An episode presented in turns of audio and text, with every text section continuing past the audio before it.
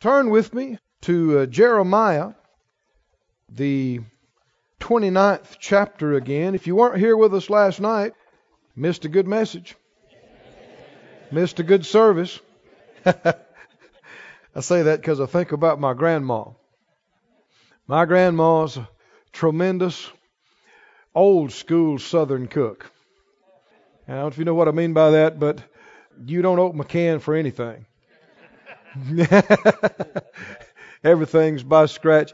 And she'd make some of her specialties were ham and dumplings and peach cobbler and you know, I mean from scratch, every fresh everything and she'd cook half a day, you know, and longer than that. And I can see her sometimes to this day over the stove and she'd go mm mm mm. That is good if I did make it myself. and she wasn't lying. and so, as ministers, we're, uh, you know, we don't create the ingredients, but the Lord uh, allows us to help serve it. And so we get to taste it before we present it. And uh, I'm excited about this word. Are you? Jeremiah 29 and 11, what does it say? For I know the thoughts that I think toward you, says the Lord. Does the Lord ever think about you? I'm talking about you. You say, well, there's billions of people down here. It's a great big universe. Yeah, but He's a great big God. he is simultaneously and continuously keeping track of the exact number of hairs on each one of our heads. So he definitely knows about you and who you are and where you are and what's going on with you. How can he do that? How can he keep up with everybody and all that at the same time? Because he's God. and you can't fully wrap your head around that, but you can believe it. I said you can believe it. You know, when I say that, I think about, uh, you know, people sometimes have the idea, I've had people tell me numerous times, oh, I don't want to bother the Lord with that. I'm not even going to pray about that. I wouldn't ask Him for that. I, I don't want to bother the Lord. And you can tell in their mind, they see God like the old fashioned uh, cable switchboard telephone operators. that He's sitting, you know, at the giant switchboard in the sky and all these lights are lighting up from calls coming in from presidents and kings and prime ministers and widows and orphans and soldiers and I mean the board's lit up. And God is plugging and answering and unplugging and, and answering. And there's even some sweat on his brow. Because I mean it's just it's a lot to deal with.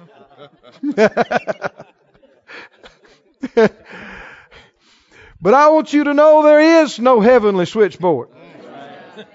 I know we sing call him up, call him up, tell him what you want, but there is no switchboard and there is no sweat on the Father's brow. And he's not old and he's not wearied and he's not stressed. I'm telling you, the Almighty, the Ancient of Days, the Creator of heavens and earth is seated on the throne of glory, high and lifted up. He knows everything about everybody. He knows the end from the beginning. Hallelujah. And he's able to answer the king's prayer and the prime minister's prayer and the widow's prayer and the soldier's prayer and help you find a parking place downtown at the same time with no problem. No, you have not, not because God's too busy with more important things. You have not because you ask not. Because you don't realize how big He is. How many believe He's big? He's big. He's big. Everybody on the planet could make a demand on His power at exactly the same second. And every need would be instantly met and the lights in heaven wouldn't even flicker. he is powerful. By His Word, all things are upheld. All the stars are burning. All the planets in their rotations, in their orbits, every one of our hearts beating by the power of God. Don't you love Him? And aren't you glad you can call Him Father? Abba. Father. Somebody say, He's my Father. The Creator of all things is my Father. Does He ever think about you? When He thinks about you and about what's ahead of you, what does He think about? He said, I know the plans I have for you, declares the Lord. Plans to prosper you and not to harm you. Plans to give you a hope and a future. What kind of plans does He have for you? Help me out. Plans, good plans, and plans to prosper me. Does God have a plan that includes your prosperity? The New Living says, I know the plans I have for you. They're plans for good and not for disaster, to give you a future and a hope. The ESV says, I've got plans for wholeness, not for evil. The complete English says, I will bless you with a future filled with hope. A future of success, not suffering. What's his plan? His plan is not bad, it's good. It's not failure, it's victory. His plan is not poverty and lack, it's prosperity. It's success. It's not sickness and brokenness, it's wholeness. How many believe this in here now? Now, if you really believed that that's God's plan for your life and that's what's ahead of you, that's what's in front of you, you couldn't be depressed. You couldn't be sad. You'd be looking forward. And even if things weren't so hot right now, you'd know the plan is good, so we're going away from the bad and into the good. And if you'd had some rough times, you'd say, well, glory to God, that's behind me now, because the plan of God is good. Is good. I know the plans I have for you. Plans to bring you prosperity, today's English version says, not disaster. Plans to bring about the future you hope for. Now, you see, he kept using this word hope. Hope. Hope. A future filled with hope. The future you hope for. They're saying it different ways. Turn with me to Ephesians 3. We looked at this last night. Ephesians 3 in the 20th verse. A lot of us have it marked. A lot of you could quote it. But you know, it's not just knowing something that makes the difference in your life. If it's real to you, you're excited about it. Every time. When I say that, I, I think about back when I was going to Rhema Bible Training Center, first year, and the Lord allowed me to go to healing school, and Brother Kenneth Hagin Sr. was teaching healing school at that time every afternoon. And uh, we had classes in the morning, and then we had prayer school after that. Uh, we had lunch, and we had prayer school, and, and we had uh, healing school. So by the time healing school's around, you already heard four or five messages, and and this particular day, we had already, you know, been up all day and, and been in all the classes. And also, a friend of mine and I had went and had big Mexican lunch. They were having some kind of a special three for one something. I don't know what it was. And we got our money's worth, buddy. And, um, and we came back and we're sitting on the front row. And on that particular day, it was cold outside and nice and warm inside. you know what's going to happen, don't you? And uh, Brother Hagin was not preaching fiery uh, style. He was teaching line upon line, and there was no fast organ music, and we got a little too comfortable. And uh, next thing I knew, I looked up, and Brother Hagin was right here in front of me, and he said, "Get excited, boys!" Oh man, we must have come off our chair that. Uh, Get excited. We thought, oh, yeah, yeah, excited. he said, Get excited, boys. It's when you get excited about the Word of God that it works for you. And you know it's the truth. I said it's the truth. That's what this whole meeting is about. Get excited about the plan of God. If you really believe it, you can't sit here subdued. Now people say, well, it's just the way I am. My personality is more reserved. And I just don't express myself like that.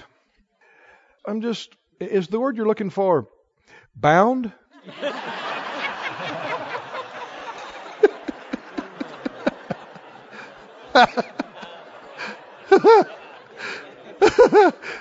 now listen to me. We're different. We are. We come from different backgrounds, but I'm telling you this. You get full enough of God, it will come on you. It will come out of you. You will get happy. You will act some kind of way. It may be a little different from the next person, but you will not be able to just sit there dead and bored. If the living Word of God is real to you, enlightening you, empowering you, working in your life. If by faith you're getting glimpses of the glorious future God has for you, you will not be mum. I know the Lord helped me to say, I came up kind of reserved as far as church. Yes and no. It depends on what part of my life. I was involved in about three different churches over the years. One of them was really wild, and one of them was really reserved. So, but uh, in the early days of preparing for the ministry, I was reading in the Old Testament. The Lord uh, asked me a question. Not mean I heard a voice, but inside me, He said, "Did you notice what kind of people I chose in Israel?" I thought I, I and I don't know what He's talking about yet. I thought, no, help me, Lord. What kind of people? He said, "Did you notice?" They were expressive souls. Expressive souls. Oh man, if they got sad,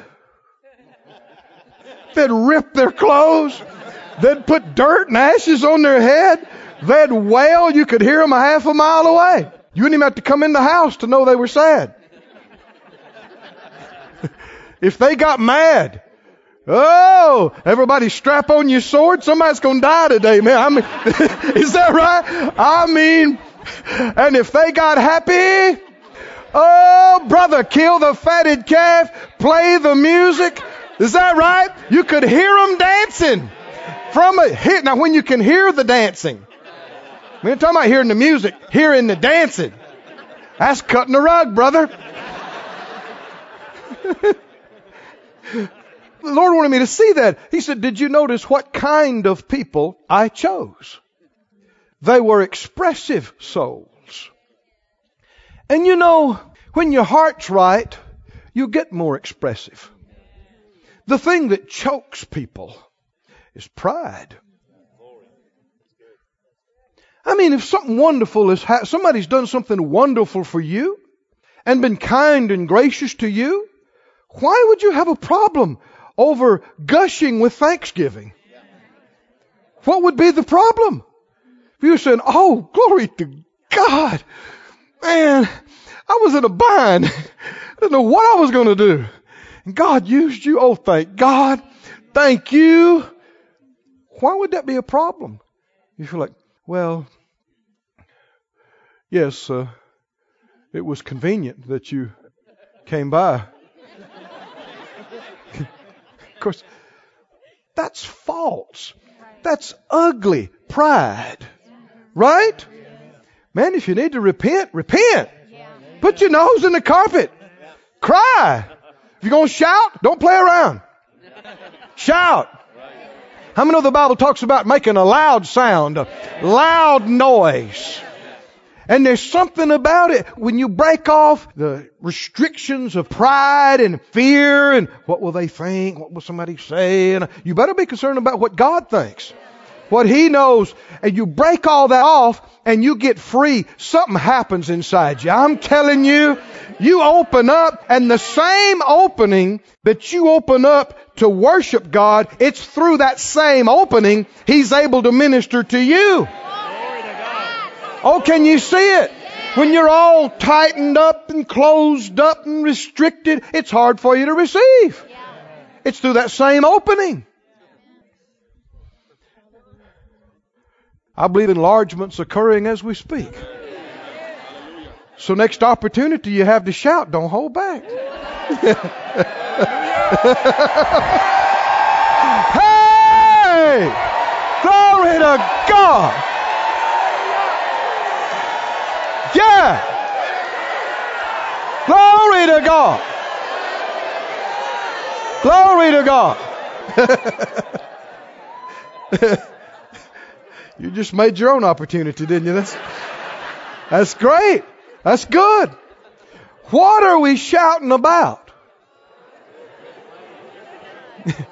well, we're particularly shouting about right now the goodness of God's plan for our lives. Right? The goodness, somebody say the goodness, of God's plan. I know you turned to Ephesians 3, but go to Proverbs 29. Proverbs 29. Faith has a vision. And the way God has always operated is through vision and faith. Your faith has to have a vision to hook to. What is your faith going to believe for? You've got to see it before you can believe for it. Now, when I say see it, I don't mean see it with your eyes in this natural realm, but we look not at the things that are seen, but at the things which are not seen. In Proverbs 29:18, 29:18 it says where there is no vision the people perish. Do we need a vision? I know uh, oh some 20 30 years ago I was in a very oppressed part of a big city. Life was very hard in this poor part of town. And the people just lived in abject conditions. And my heart just went out to the folks as I'm driving through there. And the Lord said these words to me. He said, No vision. The people have no vision. I thought, oh, that's the truth, isn't it? Sometimes people are born in a place and they're born in a situation and their parents had a miserable life and their parents before them had a miserable life and all they can see in front of them is what they've seen behind them. So they have no vision. And yet the Bible tells us that God takes people from the dung heap and sets them with princes. so he can do it. I said he can do it. I don't care who you are. I don't care where you came from, what continent, what gender, what background, lack of education or whatever. Any man, any woman that'll look up from anywhere and believe God do you believe this? That believe God, He will reach down. You can be in the worst place on earth, and He will reach down and get a hold of you, and He'll put a vision in you. He'll show you what He can do for you. He will show you what His plan is for you, and if you'll believe it, in that dark place, you're already coming out. And it's just a matter of time till it manifests all round about you. It's happened many, many times. Thank God. Well, there's no vision. The people perish. But he that keeps the law, now all they had in these days was the law. Now we've got the New Testament, we've got the, the whole Word of God. He that keeps the Word, what's his result? Happy. Yeah. Give you a little clue tonight. Tonight is happy night. Uh huh. Can you tell? if you let the word in you, it will put vision in you. The vision of God. The vision of God, the word of God will give you faith and hope. And that hope is the vision of God. And when you see that hope, it'll make you happy. Hope makes you happy. hope. I'm talking about the hope of God. Makes you happy. It makes you rejoice when you see the future God has for you. It will not make you sad. It will not depress you. It will make you rejoice. It'll make you happy. So all you have to do is look at people and see how happy they are and see if they have vision or not. If they have the hope of God or not. Let me read to you some scriptures that bring this out, that verify this for us. Go to Psalm 146. Psalm 146, verse 5. Psalm 146, 5. What does it say? It's up on the screen. Happy. Somebody needs to say that. You need to get that in your mouth. Happy. Look at your neighbor and say, happy. Happy. happy is he that has the God of Jacob for his help. Keep reading. Whose what? Whose hope is in the Lord his God. See, I told you, hope makes you happy. Hope has not been properly appreciated in word and faith circles. It's been because of uh, modern usage. Uh, when people say, I sure hope so, it, that means nothing at all compared to what the Bible's talking about hope. No. It's, I sure hope so. That's a wish. That's a desire. When the Bible says faith is the substance of things hoped for, it is, faith is the foundation that the expectation sits on. Why are you so excited and expecting so much? Because you believe something. You have faith. And your faith gives you the basis and the foundation for this excited expectation. If you're in faith, you have hope. You have expectation. Now, uh, if you have expectation of good, it's going to make you happy. It's going to make you rejoice. Listen to Romans 5, 2 through 5. Romans 5 says, by whom also we have access by faith into this grace wherein we stand, and we rejoice in hope of the glory of God. Somebody say, We rejoice, rejoice. In, hope in hope of the glory of God. Say it again. We rejoice, we rejoice. In, hope of the glory of God. The Lord gave me a definition of the plan of God today, and I'm probably getting ahead of myself, but I can hardly keep it in. the plan of God. Did you know what the plan of God is?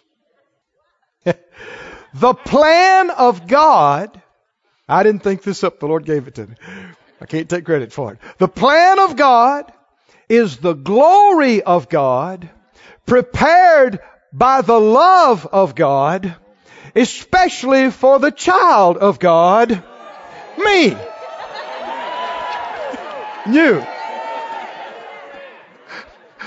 Uh, the plan of God. What's the plan of God? It's the glory of God. Prepared by the love of God, especially for the child of God. Me. you a child of God? Then use a me too. Said out loud, the glory of God. Prepared by the love of God. Especially for the child of God. Me.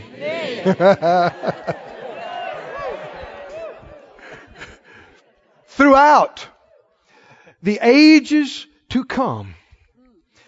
Ephesians says God is going to be revealing to us the exceeding riches of His grace and His glory. What kind of future is before us?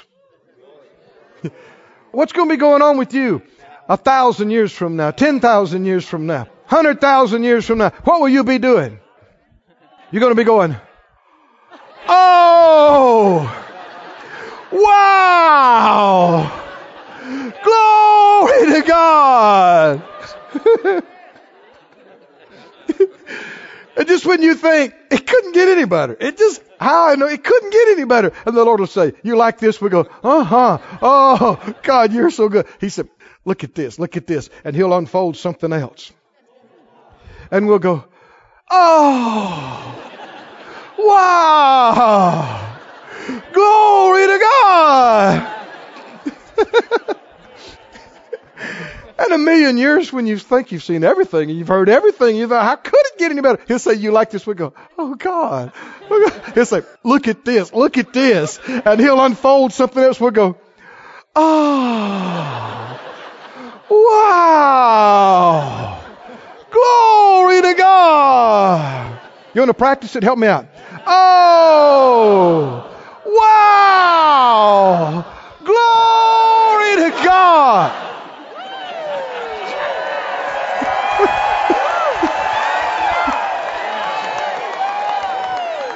This is our eternity, our eternal future, and it'll never end. God will never peak. There will never, throughout the ages to come, it'll never happen that God will say, well, that's it. That's all, folks. Never gonna happen.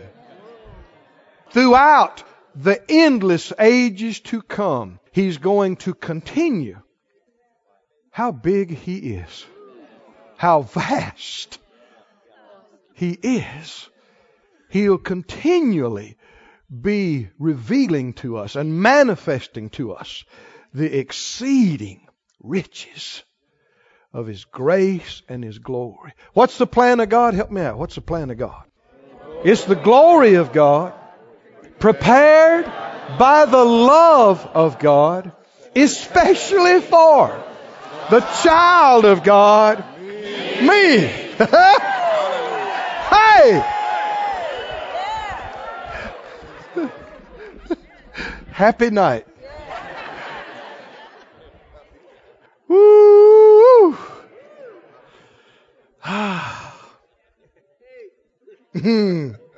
Somebody say glory to God. I hardly know what to do with myself. uh, go to First Thessalonians, I think. First Thessalonians, the fifth chapter. Mm-mm-mm. Thank you, Lord. You're so good. When does the plan of God start? it's already going on. And is the plan of God good? Yes. We've read the scriptures now. The question is, do we believe them? I know the thoughts I think toward you, says the Lord. I know the plans I have for you. What kind of plans are there? Remind me. What kind of plan? Good plans. Plans to prosper you. Plans of peace. Plans to make you whole. Plans to give you success. Do you believe that? Is the plan of God for you far better than you've even realized yet? Is it good? Is it something to look forward to? Something to be excited about? Yes. Now, if you're not excited about your future, what does that prove? It proves you don't believe this. You're not convinced. Look in 1 Thessalonians, the fifth chapter. 1 Thessalonians 5 and 5. He said, You are all the children of light, and the children of the day. We are not of the night, nor of the darkness. Therefore let us not sleep, as do others, but let us watch and be sober. For they that sleep, sleep in the night and they that be drunken are drunken in the night. But let us who are of the day be sober, putting on the breastplate of faith and love, and for an helmet, the hope of salvation. For God has not appointed us to wrath, The wrath of God is not in my future. hey! Somebody said, How you know? I can read.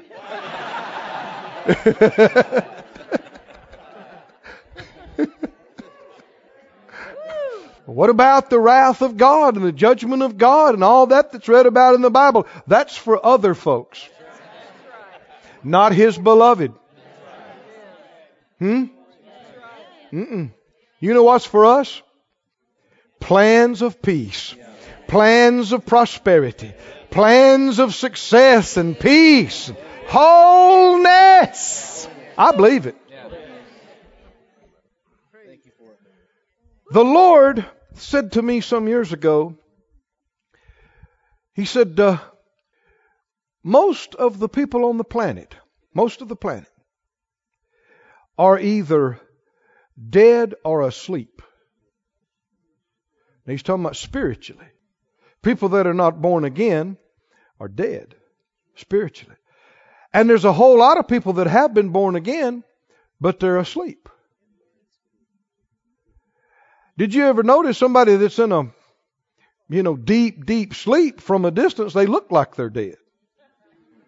And you got the same activity as the dead person, virtually.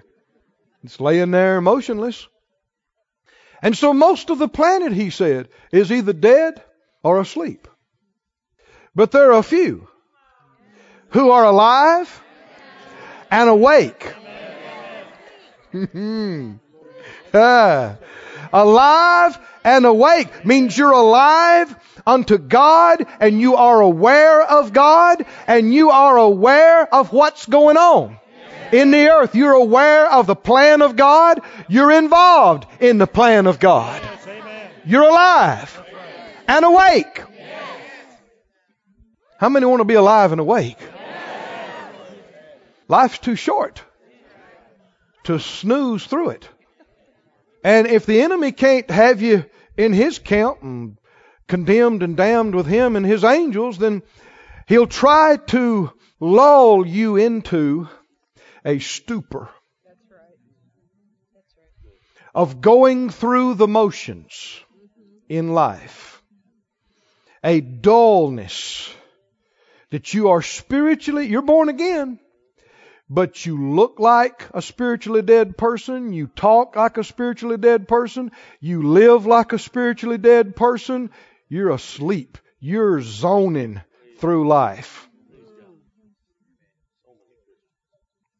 And the way he does it is with thoughts. Thoughts. Now I know that sounds like that's not enough. But do you remember 2 Corinthians? Though we walk in the flesh, we don't war after the flesh. The weapons of our warfare are not carnal, but they're mighty through God to the pulling down of strongholds. What's the next verse say? Casting down what? Imaginations. Huh? Every high thing that exalts itself against the knowledge of Christ, bringing into captivity every thought to the obedience of Christ. What is an imagination? It's, it's thoughts with feelings. Thoughts and feelings. It is a vision from hell. There are two visions you can embrace. One from the destroyer the enemy of your soul. Oh, he won't come to the front door. He'll try to keep you from even knowing it's coming from him. And then, thank God, there is the vision of hope from your God. That's good. The vision from the enemy is a vision of failure, fruitlessness, a vision of despair, a vision of defeat. And it's designed to discourage you, to weaken you, to rob you of your joy and your peace, to depress you to the point of weakness and despair to the point of quitting and giving up and saying, What's the point? What's the use? And when you say words like that, it's devastating. Dangerous thoughts and devastating words. Did you hear it, friend? Dangerous thoughts and devastating words. Isn't it true that death and life is in the power of the tongue? Isn't it true that to be carnally minded is death? And to be spiritually minded is life and peace? Does it matter what you let yourself think on?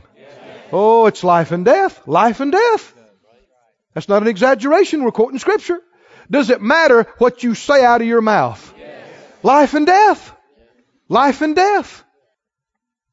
Now look at this verse again. He said, we're children of light. We're children of the day. Don't sleep like others do.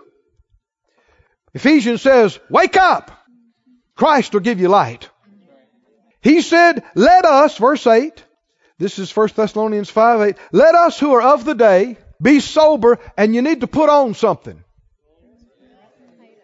You need to put on the breastplate of faith and love and you need to put something else on. The helmet, which is the hope. The hope the hope. Tell me what hope is. What is hope? Confident. Expectation. We might say of glorious good. Yeah. Now did you notice that these are two pieces of protective gear? And did you notice that the three things he mentioned are the big three? Faith, hope, love that abide forever. The breastplate protects your vital organs, protects your heart, protects your lungs, doesn't it? I mean, the main things you got to have just to keep moving. Oh, but that helmet protects something, doesn't it? Protects your head. As any good soldier knows, without your helmet, your head could be damaged. You could lose your head. What is your helmet? Help me out. What is your helmet? And this hope is a protection. Oh, can you see this? This glorious hope. What hope? The hope of His calling. The hope of the plan of God. The great wisdom of God and love of God is prepared of the glory of God for me. If that is entrenched and anchored in me and stays around my head and mind all the time, thoughts of defeat cannot penetrate. Oh, can you see this? People are trying to tell me there ain't no way, and let's go ding. you could never do that. Ding.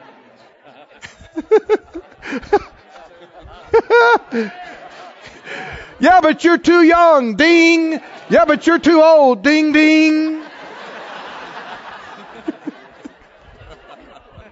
Because all I can see is the glorious hope of His calling. Oh, come on. Can you see this? See, the enemy fires fiery missiles in words and thoughts. They're designed to pierce you, boom, right to the core. Break your heart. Destroy your confidence. Leave you a broken shell of hopelessness. They're designed to pierce right into your mind and cause you to give up hope and say, What's the use? But no thought, no word, no devious device or imagination that the enemy can concoct can penetrate faith and love. Can't get through. I said it can't get through. The thing that was designed to pierce your heart and take the soul out of you and break your excitement. It just goes bring, bring.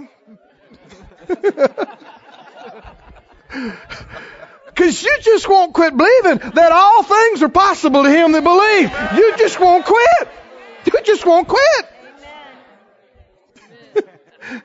and nary a defeated thought can get through to your mind. It just can't get in. Because your mind, your head is encapsulated. We're not talking about a little helmet that sits on top of the head. We're talking about the ones, you know, like the knights used to go ka-chink, and I mean it's the whole thing. You can't even see who's in there. We're talking about a helmet that nothing can penetrate, nothing can get through. Tell me what your helmet is. Tell me what it is. What it is. It is the hope of your salvation. What is hope? Confident, excited, expectation of certain glorious good. This definition keeps growing on us, don't it? but it's good. We know that. It's good. We expected something good. Let me show you another defensive weapon. No, excuse me. This is actually offensive. I told you wrong. You got the defensive gear on. We know the sword of the Spirit's the Word of God. We know that's offensive. But I want you to see something else that's a specific way of exercising that. Look in uh, Psalm 2. I don't know about you, but I'm enjoying myself. I'm moving a little too fast, though. Go to Romans 8 first. Go to Romans 8 first. Thank you, Lord. He helps us out, don't he? I've never taught this just like this. i am believing God. You believe in God with me? I'm, I know this is good. Mm, mm, mm. That is good. if I am serving it myself. Right. Romans 8. I didn't come up with it, I'm just serving it. Romans 8 and verse 14. Now, if some of these things about hope still sound strange to you, we just got through teaching a series on faith in God. And we went into some detail talking about it. Study it out. I know sometimes people, they've not respected hope properly because they think, well, we don't need hope, we need faith. Well, that's not exactly right. If you have faith, you will have hope. So don't you mean you get hope and you can turn it into faith? No. No, I don't mean that. The reason people say that is because they're calling desire hope. Yeah, your desire is not enough. You need to have faith. Are y'all with me or not? Apparently some folk are not. That's why I'm saying get the series and don't take my word for it. Study it out. Look the words up. And there's not a contradiction of other things perhaps you've been taught about faith. It's just a matter of defining the words. If you have faith, faith is the substance of things. It is the foundation. It is the basis of things expected or hoped for. If you're in faith about something that you do not see and you do not feel, yes, you believe God has heard you. Yes, you believe the price has been paid for. Right? You believe it has been granted, past tense, to you. You believe in that. That's what you believe in. But because you believe in that, it puts you in a state of expecting to see it, to feel it, for it to come to pass in the realm where you see and feel. Now in Romans 8:14, notice this. He said, For as many as are led by the Spirit of God, they are the sons of God. Where is the Spirit of God going to lead us? into the glorious plan of God, into the truth of God, the will of God. For you've not received the spirit of bondage again to fear, but you've received the spirit of adoption, whereby we cry, Abba, Father. And the Spirit Himself bears witness with our spirit that we are the children of God. And if children, then we're heirs, heirs of God and joint heirs with Christ if so be that we suffer with him, that we may be also glorified together. For I reckon that the sufferings of this present time are not worthy to be compared with the glory which shall be revealed in us. Are there some challenges? Are there some tests? Are there some trials? Will you encounter some discomfort? Yeah, but it's not even worthy to be compared with the glory when you overcome and the victories and the future. Right? Uh, Brother uh, Jesse Duplantis tells about an experience that he had of being caught up to heaven. Some of you might have heard it. We had the privilege of him coming and sharing on it here in the church some time back. And one of the things that he said he, he met and got to talk with Brother Paul. Well, he's there, you know. And he said, among other things, he said, Paul looked at him and said, I want you to tell the people something. He said, Well, certainly. Anything. He said, I talked about in my writings are sufferings which are but for a moment. And he said, people have emphasized on the sufferings, and that's all they talk about. He said, I said for a moment. How many understand faith does not focus on the difficulties and the issues? Faith focuses on the hope. The future, we're coming out. We're coming over. We're coming through. And we're not going to give the devil glory if he was able to hinder us or to hold us up. We're not even going to give him any free publicity. We're going to act like he wasn't able to do anything. We're going to give all the glory to God. And any sufferings or any discomfort that we've encountered, they are but for a moment. And they're not even worthy to be compared with the glory that shall be revealed. How many believe it? So let's don't focus on the problem. Let's don't focus on seeming failures. Let's don't focus on things we've experienced that have seemed to be setbacks or, no, no. The spirit of faith is the spirit of victory. It is. You remember Paul talking in 2 Corinthians about that. He said, well, let's just read it. You hold your place in Romans. Go to 2 Corinthians 4. He said, we having the same spirit of faith according as it is written, I believed, therefore have I spoken. We also believe and therefore speak. But prior to that, he was describing the spirit of faith. 2 Corinthians 4 and 8. 4 and 8. We are troubled on every side and don't know what we're going to do. What? Come on, tell me, tell me about the faith, the spirit of faith. How does faith deal with such things? You got trouble on every side. But I'm not distressed. You got any trouble? Yeah, on every side. you look like you're doing okay. Yeah, I'm not distressed at all. How could you be like that? How could you be like that? You must be looking at something else. You must have your eyes on the glorious hope. You must be expecting something a lot better than what you're experiencing currently. You must be. You must be. Keep reading. We are perplexed. You know what perplexed means? You don't know. it's like a cartoon character with a big question mark over his head. You're going, huh? Why did that happen? What's going on? But just because you don't know doesn't mean you have to be depressed. Why did that happen? You go, I don't know. what do you mean you don't know? You're smiling, grinning like a cat. I know. I am not in despair. yeah, but what happened? I don't know. How can you be happy and you don't know? Because uh, I am. and because I have a hope. you know, so much stuff, so much stuff that people lose their joy. They lose their peace over. Once they get out of here, they think it's the great question of life. And once you get out of your body, you'll probably even forget it. I'm telling you, once you get out of here, you'll think, oh, that, forget about it. Forget about it. I know I wasted 10 years of my life laboring over it, but we waste so much time.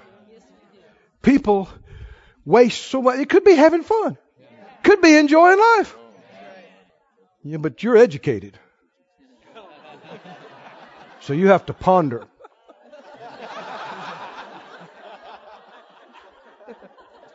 I'm a thinking man. You're a confused man and a depressed man. You can be perplexed and not have a clue and still not allow any despair in you. Can you see this? Somebody say no despair. No, distress? No despair?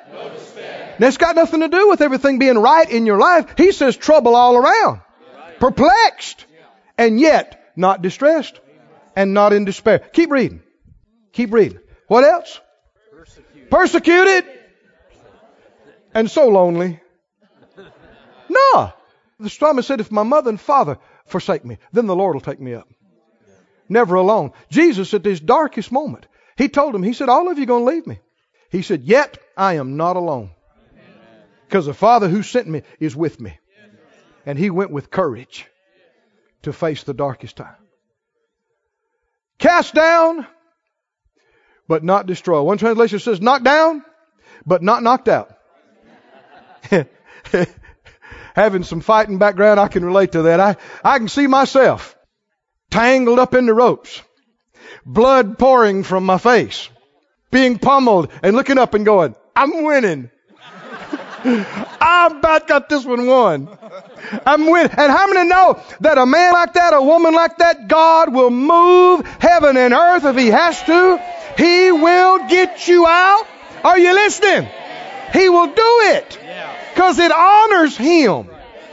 When in the midst of all this stuff, you'll look up through your tears, through your temptations, through all the symptoms, and you'll say, I don't care. None of these things move me. They don't. I love God. I trust God. He loves me. And His plan for me is exceeding wonderful. And I'm in it. And I'm coming into the rest of it. And my future is very, very bright. So why should I cry? Why should I lament? Why should I feel sorry for myself? Only if I believed my future's dark. I don't believe that. Keep reading. Romans here. Go back to Romans, I should say. Romans 8. He said, I reckon the sufferings of this present time are not worthy to be compared. Don't even bring them up. Just talk about the glory. It shall be revealed in us. For the earnest expectation. Now we're into hope big time. Of the creation is waiting for the manifestation of the sons of God. That's us. That's us. That's us. For the creation was made subject to vanity, not willingly, but by reason of him who has subjected the same in hope. Because the creation itself also shall be delivered from the bondage of corruption into the glorious liberty of the children of God. One of these days, this whole thing is going to be changed. There's going to be no more curse. There's not going to be too hot weather or too cold. No thorns. The animals are not going to tear each other apart anymore. All this is going to be changed, and it's connected with you and I being manifested as who and what we are.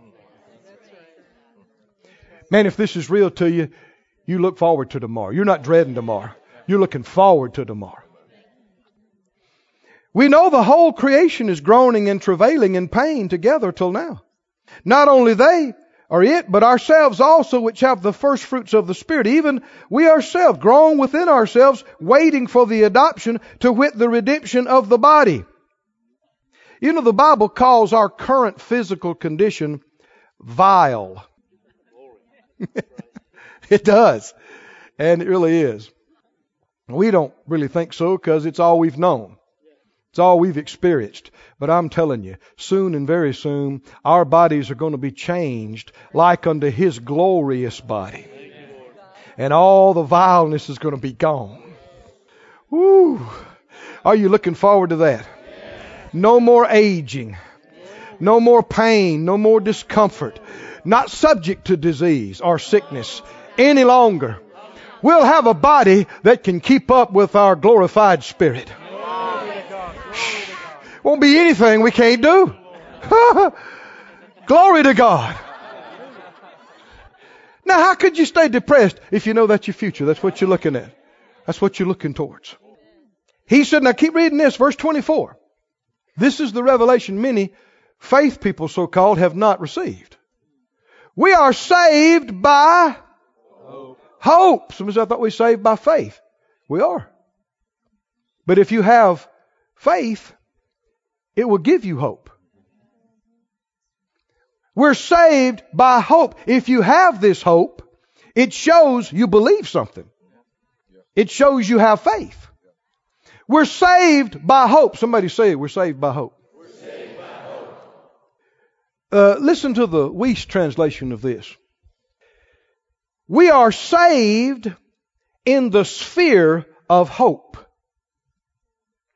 But hope that has been seen is not hope, for that which a person sees, why does he hope for it? But if that which we do not see, we hope for, through patience we expectantly wait for it.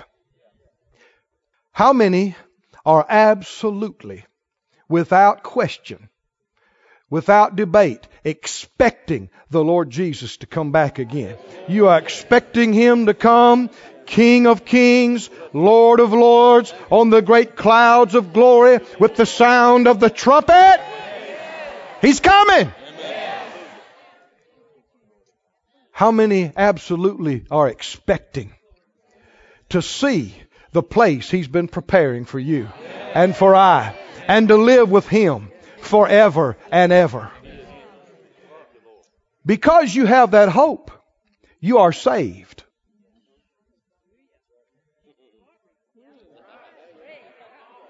Because if you didn't believe Jesus had paid the price for you, you wouldn't have that hope.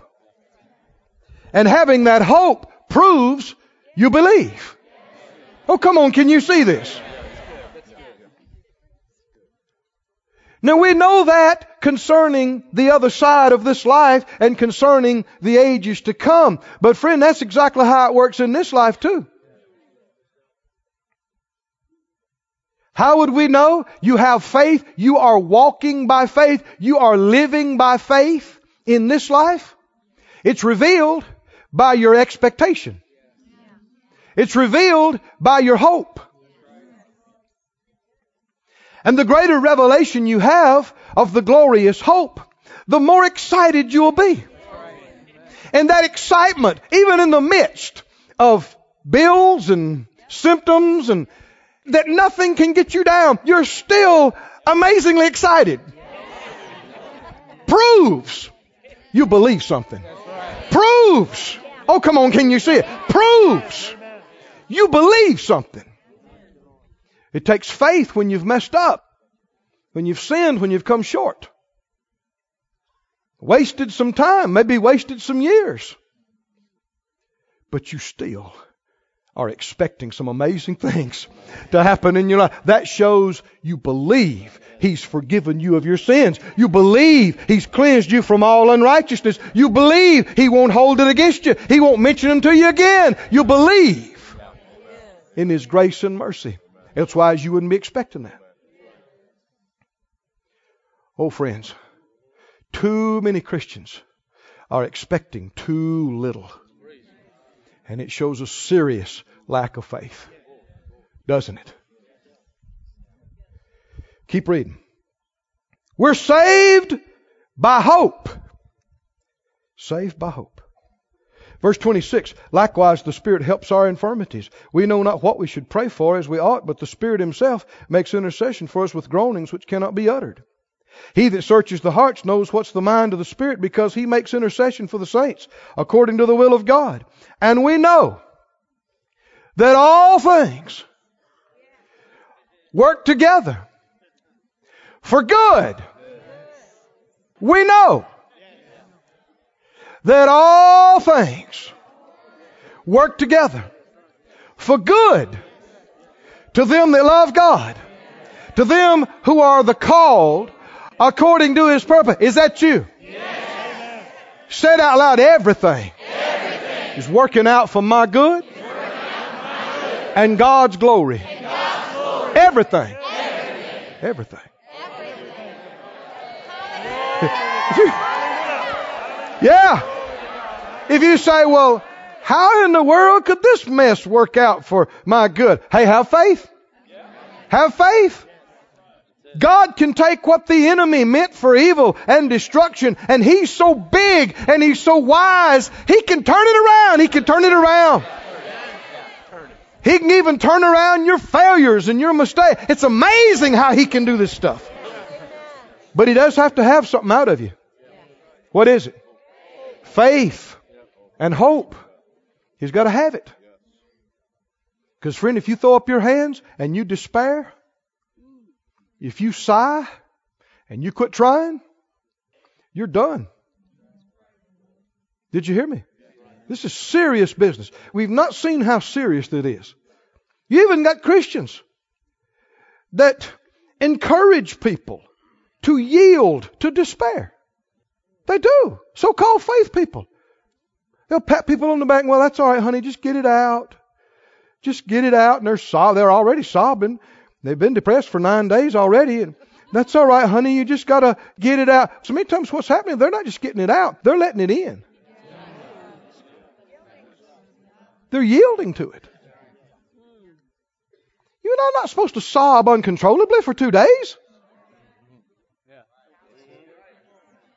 You can't do that looking at the glorious hope. You're not looking at the glorious plan of God going, oh, oh, the plan of God. Oh. Can't do that. You can't do that. You're looking at something else. You're looking at the vision the devil's feeding you. And you don't need to think on that another second. What's traumatizing you so much? What's tormenting you so much? It's a vision from the pit. It's a vision from the destroyer. And you're taking it. And you're thinking on it. And if you think on it long enough, you're going to talk it. Somebody say dangerous thoughts. Dangerous thoughts. Devastating words. Devastating words. Do we recognize them when they come to us? All you got to do is see what it's doing to you. That's all you got. Look at what it's doing to you. Are you in better shape today than you started out the day? Uh, you know, are you in better shape this evening or worse? Well, you can track it right back to what you've been looking at, what you've been thinking on, what you've been talking. We've already established no matter how much trouble you got, you don't have to be distressed over it. Did I read the verse right? We've already established no matter how perplexed you are at what you don't know, you don't have to be in despair. Do you? The spirit of faith will shout anyhow. What's going on? Eh, I don't know all the details, but I know God's bringing me out. I know God is bringing me out. Woo, sailing right over. Well, can you explain all this? No. Don't have to. You know, we need to learn. We need to learn that we don't have to play the devil's games by the devil's rules. We can change the rules on him mid game, and there's nothing he can do about it. He's not our Lord. We have to do one thing he wants to do. You remember when they came to Jesus? They said, Tell us, by what authority do you do these things? They think they got him pinned. If he answers this way, they got him. If he answers that way, they got him. So you know what? He didn't answer either way. You remember that? he said, Well, I got a question for you. They're thinking, No, no, no, you have to answer our question. this is really messing their plan up because it's all based on him answering the way they have planned. He said, No, I got a question for you. How about John? How about his ministry? Was that from God? Or did he just dream that up himself?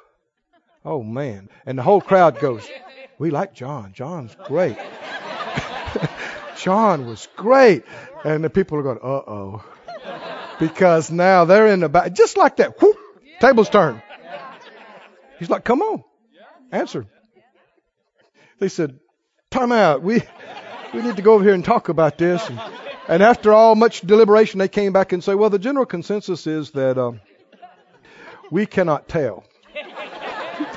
He said, Well, I'm not telling you anything either. Bye.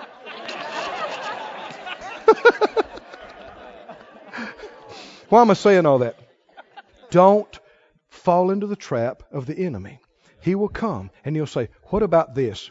Why did this happen? Why? Uh huh. Why? You know what you need to say? You need to say, uh, I got a question for you. huh? Yeah.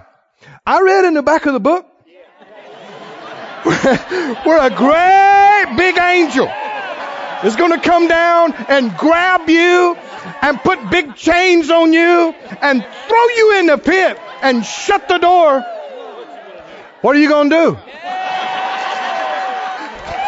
What are you going to do?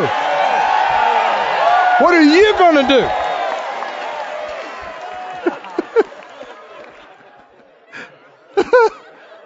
you don't want to hear that. You don't have to play his game. Don't get caught up in that. Keep your eyes on the author and finish of your faith. Keep your eyes on the one who has called you by his amazing grace unto his glory. Somebody say, call to glory. Now keep reading this because that's exactly what this says right here. He said, We know, verse 28, that all things work together for good to them that love God. He didn't say all things are working for good for everybody on the planet. Who's it working for good for? People that love Him. People that love God. What about people that don't even believe in God? Much less love Him. Well, it ain't working out for their good.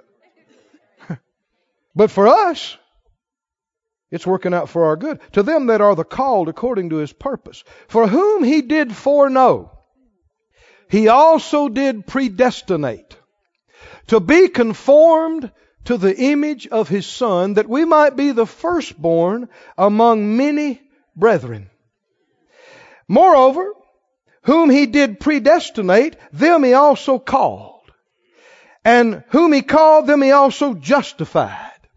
And whom he justified, them he also glorified. What's your future? What's your future? Help me out. I'm headed to the glory of God. In the glory of God. What shall we then say to these things? If God be for us, who's going to beat us? Who's going to defeat us? Who's going to overcome us? Who can be against us? He that spared not his own son, but delivered him up for us all, how shall he not with him also freely give us all things? Who shall lay anything to the charge of God's elect? God that justifies? The answer is no.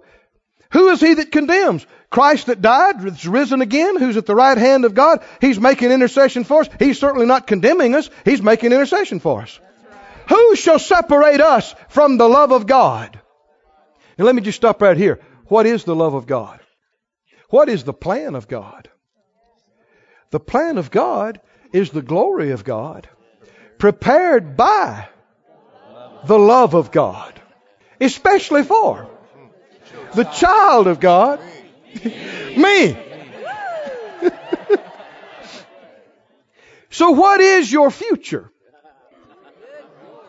Your future is the glory of God. Your future is what the love of God has prepared. What can separate you from what the love of God has prepared for you? Keep reading. Who shall separate us from the love of God? Shall tribulation, somebody say no. no. Or distress? No. no. Persecution? No. Famine? No. Nakedness? Peril? Sword? What's going to prevent you from fulfilling the plan of God? What's going to prevent the good things God has thought to do for you from coming to pass in your life? The love of God from being manifest to you, in you, through you, around you. Nothing. Nothing. Nothing. The list goes on. Nay, in all these things, we're more than conquerors through him that loved us. For I am persuaded that neither death, nor life, nor angels, nor principalities, nor powers, nor bills, nor voodoo, nor hoodoo, nor food allergies, traffic, or taxes, or crazy people, or or things present or, or things to come, nor height, nor depth, nor any other creature shall be able to separate us from the love of God which is in Christ Jesus our Lord. Oh, and what has the love of God prepared for us? It's the plan of God. It's the glory of God. And it's good. Now go back with me to Psalm 2, where you were headed a few moments ago. I thought you'd get more out of that if we did that first. The Lord's helping us. We are not of the night. We are not children of darkness. We're children of light. And we are not, don't have to and have chosen not to live in a stupor, but to be alive in God and to be awake in God. And we need to have protection from the fiery darts of the enemy. He has been defeated by the Master. And he cannot just come in and force us to do things. Oh, if he could, he would have done it a long time ago. He can't. He is, though, entirely too effective by his wiles, by his craftiness. And he comes with thoughts. He comes with imaginations. He comes with feelings. And they are to produce a vision of failure, a vision of defeat. And we must have on the breastplate of faith and love so that they can't get those thoughts and those feelings can't get in us. Friends, let me warn you now about the danger of yielding to a feeling. People don't realize how serious it is to yield to a feeling. I've talked to Christians, baby Christians, especially, and really some folks that ought not be baby Christians by this reason of time, but day and night you hear them talk about how I feel. I just don't feel like it, or I just feel like this, or or I just I felt good yesterday, but I don't feel good today. And they're not necessarily talking about physically. I just feel kind of down. I don't know. Y'all pray for me. I just feel, friend, until you learn to stop yielding to feelings, half the world could pray for you, right. and you're still going to be in the same shape. The enemy can influence you through feelings if you'll let him. It's one of the primary ways he controls much of the population of the planet. You hear people describing why they did horrendous crimes. Why did you do that? How this feeling just came over me. I just felt mad. I just felt this or I felt that. Friend, these are influences of demons. And you and I got no business yielding to feelings that don't line up with the Word of God. And now listen, these feelings are real. I said they're real. They're spiritual and they're real, but that doesn't make them right. And it doesn't make them God. You got to learn how. No matter what kind of feeling comes on you and how powerful it may be, you don't just yield. You say, now wait a minute, wait, what is this? Where'd this come from? And if it's not in line with the Word of God, you don't yield to it. You resist it. I said, you resist it. You stand against it. I'm not yielding to that. Yeah, but it's so real. I feel, I know it. It's real. It's the enemy. Resist it. Because friend, if you yield to that feeling, it's going to bring you down. You're going to get lower and lower and lower. And if you sit there and yield to those feelings and cry and feel sorry for yourself and you let those thoughts come in your mind and you dwell on them and you meditate on them, now you are off the plan of God. Did you hear me now? And the devil is steering you down the path he has for you. It's a path that gets darker and darker till you lose all hope, all confidence, you lose all joy, you lose all peace and you're weak and defeated. But tell me about this helmet of the hope of salvation. Tell me about it.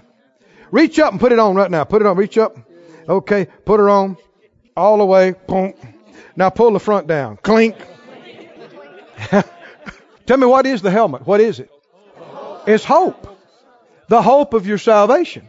What is hope? Confident. Excited. Expectation. And if you're just expecting all the time, then when these thoughts and these feelings is, you're a failure, you're a, and the feeling comes on you. It just tries to come on you because it, it hits this helmet of, of the hope of salvation and it hits this breastplate of, of faith and love and it just, you feel it for a second, then it slides off. These thoughts of you're such a failure, you're this, you could have been that, and you've wasted all this time, and you've done this, and you've sinned, and you've failed God, and you've done this and that. You just say, I'm clean. By the blood.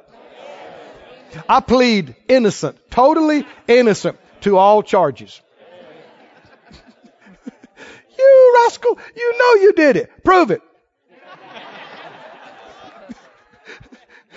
because the truth is, it's been washed away. And if the Lord doesn't remember it, He's the only one that counts. We've got the helmet on. We've got the breastplate on. But I want to show you the proper way to respond to these things. It is a shielding, a resisting act, and also to a degree an offensive act. In Psalm 2, are you there? Psalm 2. Let me show you what the Lord does when the devil is uh, working his schemes and working his plans. The Lord never gets upset. He never even gets concerned. God never goes, ooh, ooh, what an evil plan. never. Never. He never goes, Gabriel, Michael, come here. Did you see what that rascal's doing? We got to do something about that. Ooh, scary. He never even becomes concerned. You know what he does? I said, Do you know what he does? Verse 1, Psalm 2, Why do the heathen rage and the people imagine a vain thing? The kings of the earth set themselves and the rulers take counsel together against the Lord. Well, who's stirring them up? That's the devil and his bunch. Against the Lord and against his anointed. And they say, let's break their bands asunder and cast away their cords from us. He that sits in the heavens gets concerned and says, Oh, please, please don't do that. Oh, oh, no. He that sits, we're talking about the Almighty. We're talking about the one seated high and lifted up on the throne of glory. You know what he does? He goes, ha, ha, ha, ha, ha, ha, ha. You gonna do what? Ha, ha, ha, ha, ha, ha, ha. That's funny. You see that? We're talking about your Father. We're talking about the Creator of the heavens and the earth. That blows some people's religious mind out of the water. They're going like, huh? Because they got a picture of God, always very stern. And he's on the throne, but he's he's old, old. He's got a long gray beard. And he's never really happy or never really too sad or he just. But it's not true. I said it's not true. The Bible tells us we could take you to scripture after scripture. We know he laughs, it just got through saying he does. He also sings. You know God sings? How many like a CD of God's favorite hits? One of, one of these days, one of these days, one of these days, you and I'll be around the throne, and somebody says, "Shh, shh, the Father's about to sing." you never heard such notes. How many think the Father could hit some high ones and some low ones, and some we didn't even know existed? We thought, "What note is that? I never heard that before." The Father, He gets mad. He gets glad. He is not this expressionless being that people have made Him out to be. You know, God is a whole lot like us. but oh, no, now I know you off, Brother Keith. he is. He's a whole lot like us, minus the sin and perversion and stuff. Come on, think about it. Think about it. If you say, if I pick up these two chairs and I say, this chair is just like this chair, but this chair is not like this chair, that can't be. If this chair is like this chair, then this chair has to be like that chair. And you and I have been made in the likeness and image of God. So if we're like Him, He has to be something like us. Like I said, minus the junk. But God laughs. And the Bible tells us, what is it? Ephesians 5 1? I think it's what it is. Put it up. Be ye therefore followers of God, or many translations say imitators of God, as dear children. So if the Father laughs at the enemies and wicked schemes, what should the children do? They should laugh. I said they should laugh. When the devil comes and says, no way, no how. No way, no how. This is one time you're not going to get your needs met. That's too much money. It's not enough time. You don't even know how, where it could come from. If you go, ooh, where am I going to get the money? What does that prove? It proves you believe the devil. Doesn't it? If you're afraid of what he's telling you, it proves you believe what he's telling you. You believe he has the power to do it, and you're more focused on that than in the power of your God to meet your needs. But when he says there's no way, there's no way, no how, you go, ha! That's exactly what you said the last thousand times. ha, ha, ha. Dumb devil, ha. I'm not getting my needs met. The Bible says He supplies all my needs according to His riches and glory. Yeah, but you're not gonna get it this time. You're not gonna get it this time. Not gonna work this time. Ha ha ha. You're funny, devil. You must, you're telling me a joke, right? Ha ha. You trying to tell me a joke? I know you can't be serious. Somebody say ha ha. ha. Say it again. Ha ha. Ha ha, devil. Lion defeated devil. Ha ha. Ha ha. Psalm 37. Ha ha ha. So many have never really done this, or not done it enough to get acclimated to it. So it seems foreign to them. And you have to do it by faith until you break through. So don't be waiting for anything else. I mean, at any gap or space for the next amount of time here that you can go ha ha, you need to do it. ha ha. Ha ha ha. and you need to keep doing it until it's a practice. Until what? Until it is your almost unconscious response. Oh, come on, can you see this? To any unbelieving, hopeless, defeated thought. It's your thought. And I've learned it works real good with temptation too. It's a wonderful response. An offensive move. Because I, I feel pretty sure it irritates him. I feel pretty sure it really bothers him because he wants to be taken seriously. He's the big bad devil. You're supposed to be scared out of your head and go, ooh, and you're going, ha ha, ha ha, ha ha. I think that really bothers him. Which is all the more reason to do it some more. Ha ha.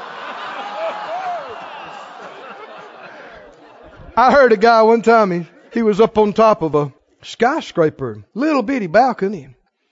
I, I forget how many floors up, huge, tall building. And he's holding the ground. He looked over, man, it was so far down. Cars and people looked like little tiny things. And his a thought came to him, why don't you just jump? Now, you know, a lot of people, they'd start freaking out right there. They'd go, what is wrong with me? Now, is that laughing? Now that's taking it serious. What's wrong with me? Now, if you ask what's wrong with you,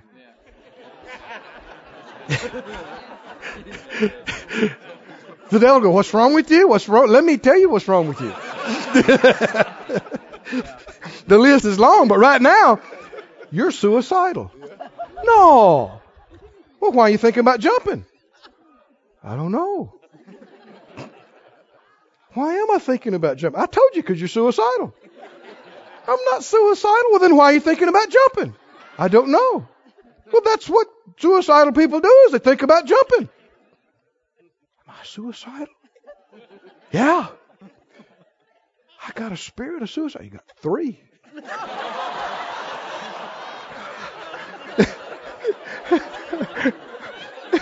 and, and if you run back and go, oh God, y'all pray for me. Oh God, something's wrong with me. You're in trouble.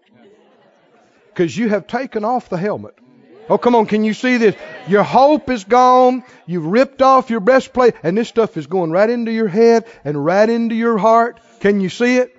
And you're losing your hope, you're losing your joy, you're scared out of your head. But this guy didn't do that. His thought came, why don't you just jump? He said, why don't you jump? I thought, yeah, yeah, yeah. Yes. Have enough sense to realize where the thought came from. See, that's the big thing the devil has going for him is he's undercover. He wants people to think he's not even there. But when you look up and go, you, I know what you are. You're crazy if you think I'm gonna jump. You're a joke. Ha ha ha, stupid devil. I got better sense than to jump. Somebody say ha ha. Can you see that ha ha is the last thing the devil wants to hear out of you. Because it means you don't believe it. It means you're not scared of it. It means you're not expecting any of it to happen. You don't believe a word he's saying. To laugh in somebody's face is about as irreverent and disrespectful. And, uh, and when they're trying to be serious, it's about as irreverent and disrespectful and unbelieving as you can get, which is exactly why it's a perfect thing to do every time the devil opens his mouth to you.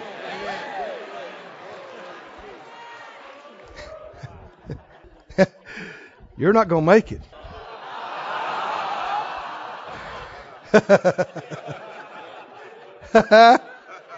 ha ha ha ha ha See, when it comes to thoughts and the feelings the enemy's bringing you, you need to be the worst unbeliever there is.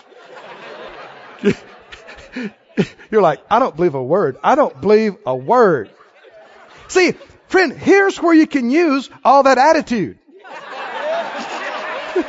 this is it. This is right. You want to get attitude? This is it. Don't do it with God. Don't do it with His people. Do it with the enemy of your soul.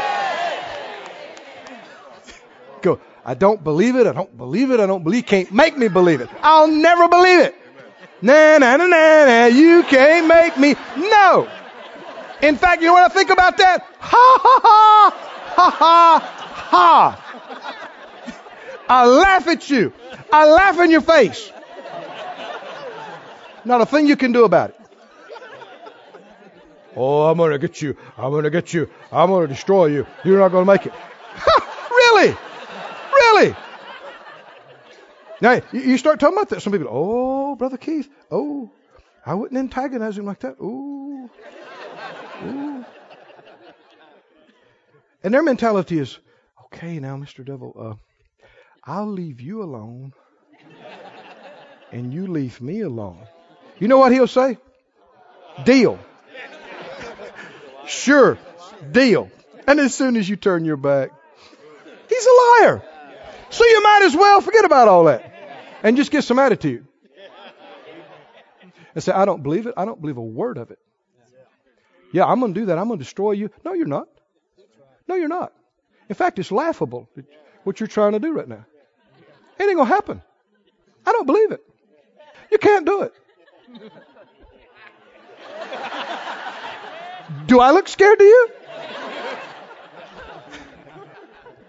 I know uh, my granddad and my great granddad on my mother's side both died when they were 21.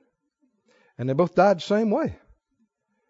And I was the next man on that side of the family. And, and uh, the enemy tried to put that in my mind. And it came up some other ways. Isn't that strange? Isn't that strange? They died same age, same way. And even when I was young, some of them said, you know, they showed me a picture of him, said, you know, he looks just like him. And so the enemy would come and say, You're next. You're next. How did that happen? Why did that happen? And uh, even when I was entering into the ministry in, in, the beginning years, that thought would come to me. The enemy had worked on me with it from my childhood. Isn't that strange? Isn't that mysterious? You're next. You're next. 21, 21, same way, same way. You're next. You're next. What's he trying to do? What's he trying to? Is he trying to get a vision in me of dying young and dying wrong? Is that vision dangerous?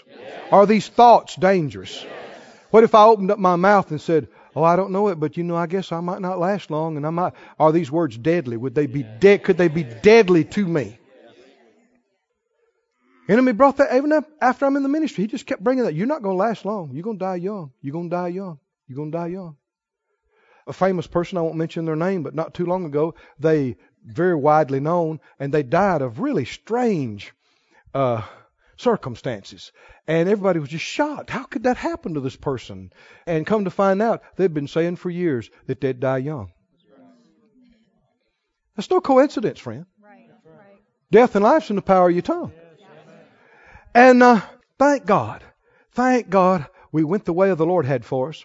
And He began to get faith into us, began to get the Word into us. We began to realize we've been redeemed from the curse of the law. We've been redeemed from generational stuff and everything else. How many all that's in the curse of the law? Read it.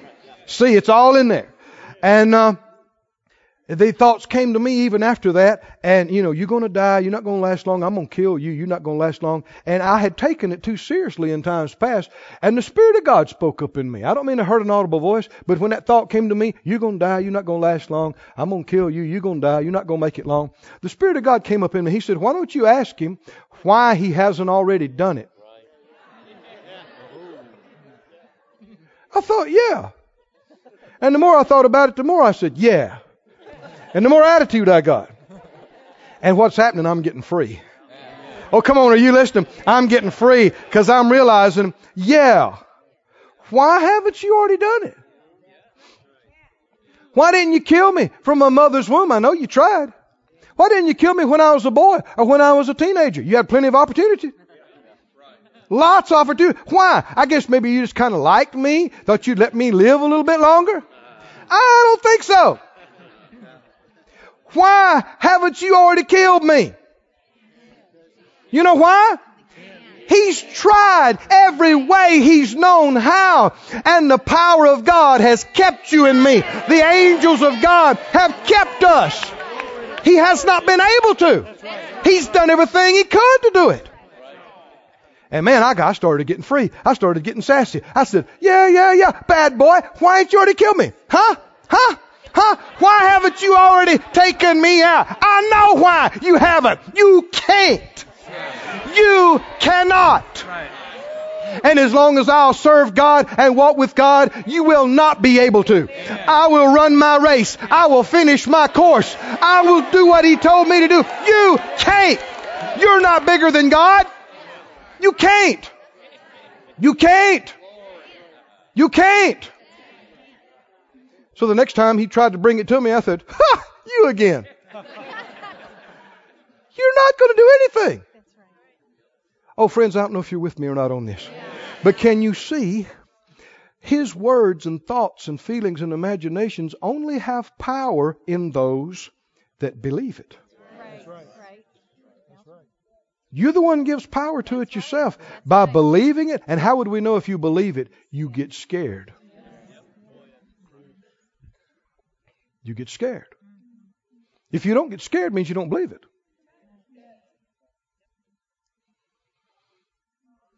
Psalm 37, did you find that? Ha ha. Ha ha ha. Don't tell people what the devil told you. Expect them to be scared with you. If they know the right thing to do, they'll laugh at it when you tell them. That'll probably insult you and make you mad, so you you should just laugh and not tell them. Psalm 37, verse 12. The wicked plots against the just. He gnashes upon them with his teeth. Let me give you a revelation if you didn't know it before. The devil has been behind the inspiration of horror movies, portraying him to be this awful, terrible monster. It ain't so. It's Hollywood's idea. When he is laid bare and laid down, the scripture said the kings of the earth, everybody's going to look at him and go, Is this the one? you got to be kidding me. Is this the one that did all this? You and I should know it now. He tries to portray himself as some huge, dark monster that is a virtual equal opposite of God. No way, no how. He is a created being who has fallen from his place and grace and glory. Are you listening? And he, he used to have the power of death, but Jesus defeated him. And how many know he has been stripped? He has been brought to naught. Jesus has triumphed over all his power, including death, hell, and the grave. Is it true? Jesus has got the keys, doesn't he? Keys. And the devil is, he, he's, he's nothing of what he cracks himself up to be. He's a stripped, defeated foe. He is the eternal loser. Have you read the back of the book? Nobody is in the same category of loser as him. He is the eternal loser. He's a defeated foe. His time is so short, isn't it? Tick tock, tick tock. So short. And he knows it. And he's desperate. He has no peace. He just runs about in a rage all the time. And the only people he can really do anything with is the people that are afraid. People that have no faith and no hope. That shouldn't be one of us. I said that shouldn't be one of us. So when those thoughts come, you see about these wicked making their plans. Read that next verse after that. In verse 13, what does it say? What's that? The Lord shall laugh at him. Why? He sees his day is coming. Well, if God laughs, it'd be good for you to laugh. Huh? Go ahead. Ha ha ha. Ha ha ha. Ha ha. Ha ha. Ha ha ha. Somebody say ha ha. Ha ha. Ha ha. That should be your response when somebody said, The devil said, Ha ha ha, ha ha. Without turning there, Psalm 52 and 6 says, The righteous also shall see and fear and shall laugh at him. Job 5:22 at destruction and famine thou shalt somebody say laugh laugh you shall neither shall you be afraid you won't be afraid of the beasts of the earth. You won't be afraid. You're just laughing and not afraid. I know years ago, Brother Kenneth Hagin's ministry and healing school, the Lord led us to do this, and we did it numerous times after that. Teach on this.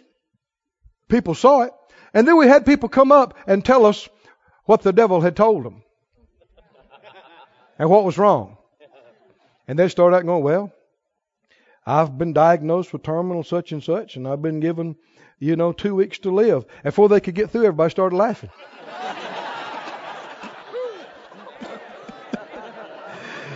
now, this is an acid test, right?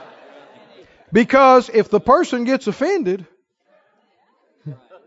what if the person gets offended and goes, This is serious? What does that mean? They're scared of the devil. They're scared of death. They believe in his power to kill them and destroy them. So they got no joy. Oh, friend, can you see this? The joy of the Lord is your strength.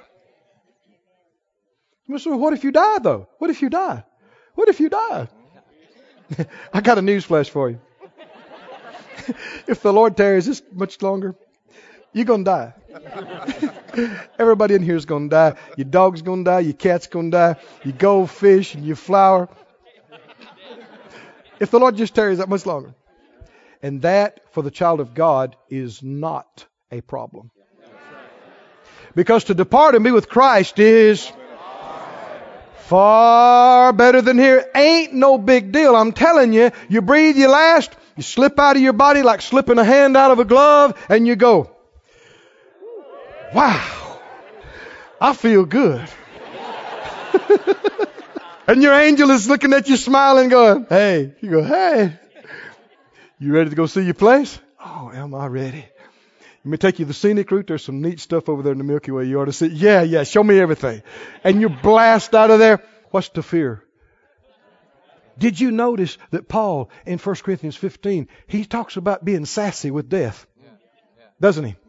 Oh, come on, you need to see it. 1 Corinthians 15. Somebody should be very happy because you have found out what to do with all your attitude. you, you have found out that you can still talk back.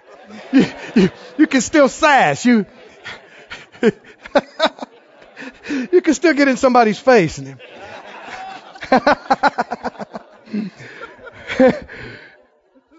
First Corinthians 15. He said, verse 52, in a moment, in the twinkling of an eye, at the last trump, because the trumpet shall sound. The dead shall be raised incorruptible, and we shall be changed. Are you looking forward to that? Yes. Is that a glorious hope? Yes. Do you have a lot of expectation about it?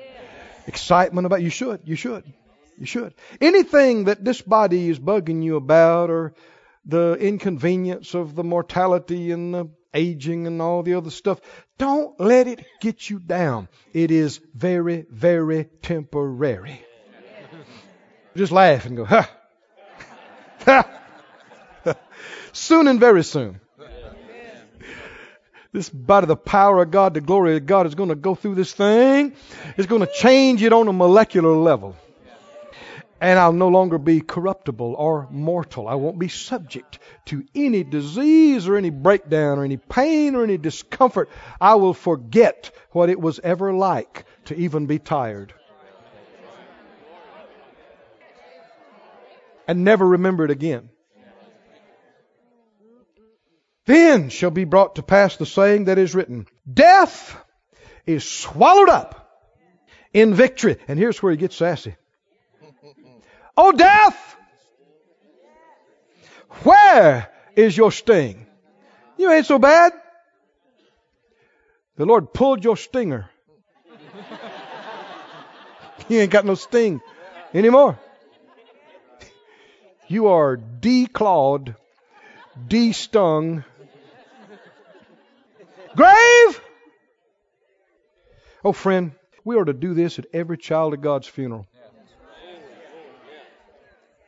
Yeah, it's normal to feel it in your soul. It's normal to shed a tear. It's normal to think, well, I'll miss them. I won't get to see them uh, as soon as I would. But when you know the truth, I said, when you know the truth, you don't sorrow like those who have no hope. You know they're not in my past. They're in my future. And the very, very, very near future. Glory to God. And even some, this is not even the end of this body. They're not here. They're going to be with the Lord. They're shouting the glory. But it's not even the end of this body. God's going to raise this thing up. He's going to raise it up. He's going to change it. He's going to glorify it. So death, where's your sting? Huh? Huh? Huh? Grave, where's your victory? We scoff at you. You don't scare us. You do not get our joy. You do not rob us of our peace.